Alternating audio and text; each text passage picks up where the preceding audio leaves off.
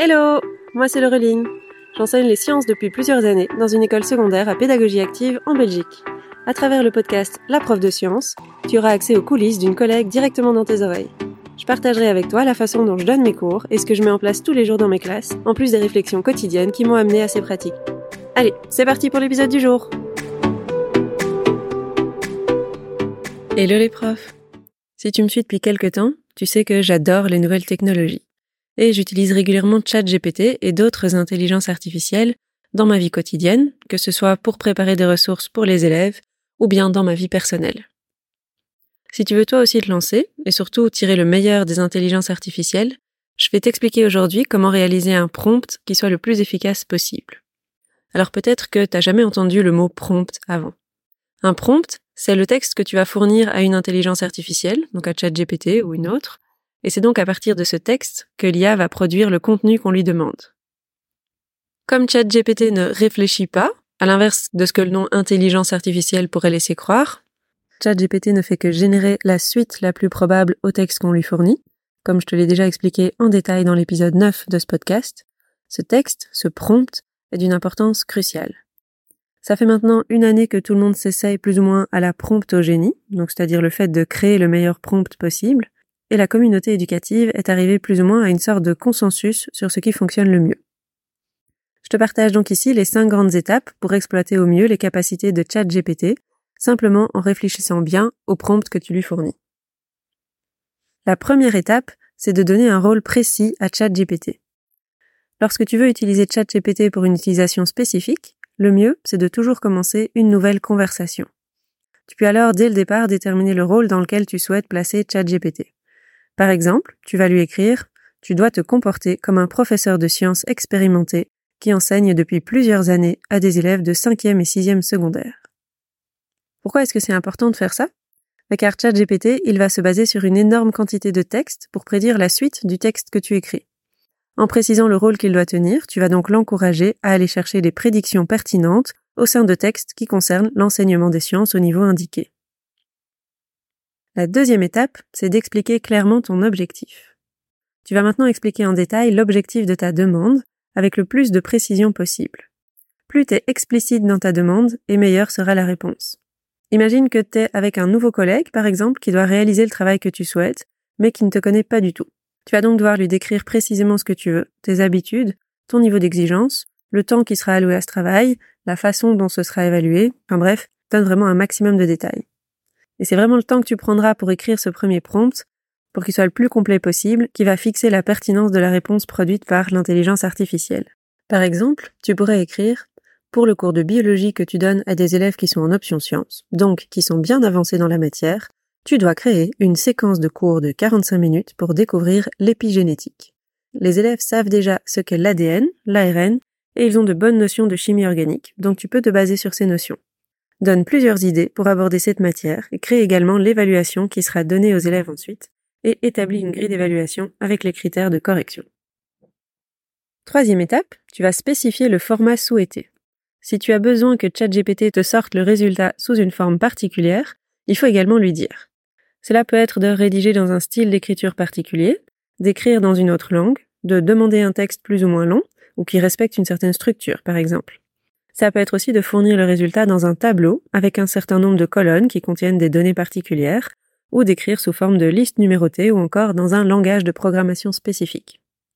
Par exemple, pour continuer sur l'évaluation demandée précédemment, tu peux demander la grille d'évaluation doit être écrite sous forme de tableau, où chaque ligne contient une des compétences à évaluer et chaque colonne correspond aux critères à atteindre pour obtenir un certain niveau.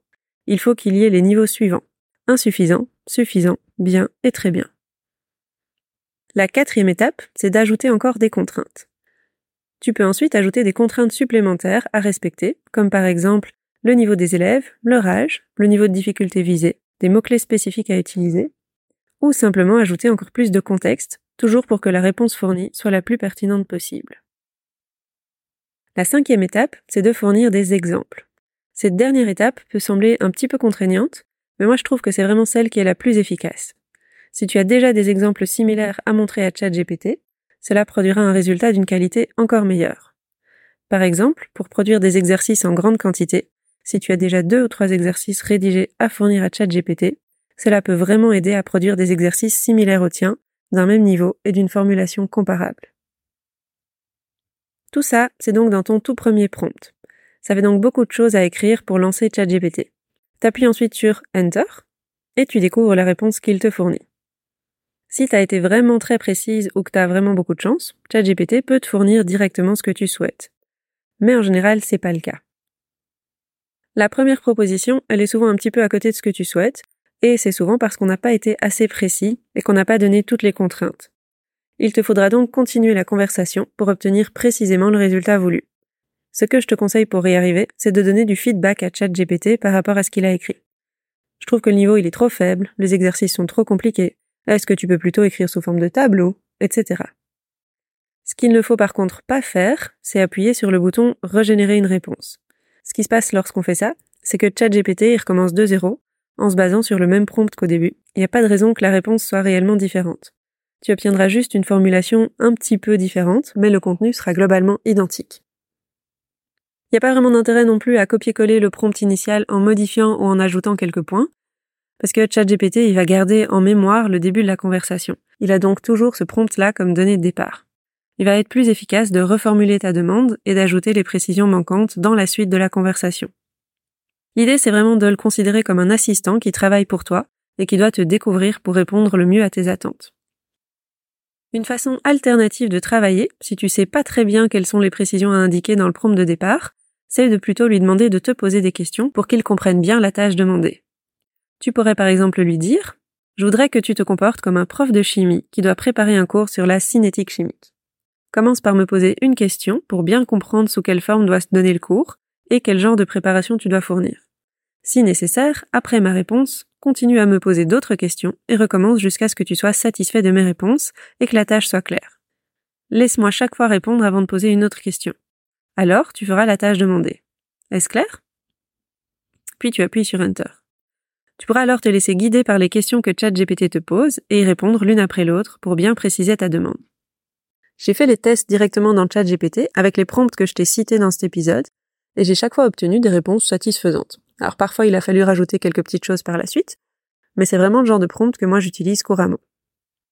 Et donc maintenant c'est le moment de te lancer et d'essayer par toi-même. Il n'y a pas vraiment de secret, il faut pratiquer pour s'améliorer. Et ça vaut pour tout, donc aussi pour ton utilisation de ChatGPT. Si tu veux retrouver ces différentes étapes par écrit, avec tous les prompts utilisés, je te rappelle que chaque épisode de podcast est accompagné d'un article avec la retranscription de l'épisode et tous les prompts que j'ai cités. Mais je t'encourage à ne pas copier-coller ce que j'ai dit et vraiment à essayer d'écrire par toi-même directement. Ça t'apprendra beaucoup plus de choses et tu seras plus vite à l'aise pour le faire par toi-même. Sur ce, je te souhaite une belle suite de journée. À bientôt! Merci d'avoir écouté cet épisode jusqu'au bout. J'espère qu'il t'a plu. Si c'est le cas, tu peux le recommander à un ami ou laisser un avis sur ta plateforme d'écoute. Ça me ferait super plaisir. À bientôt pour le prochain épisode.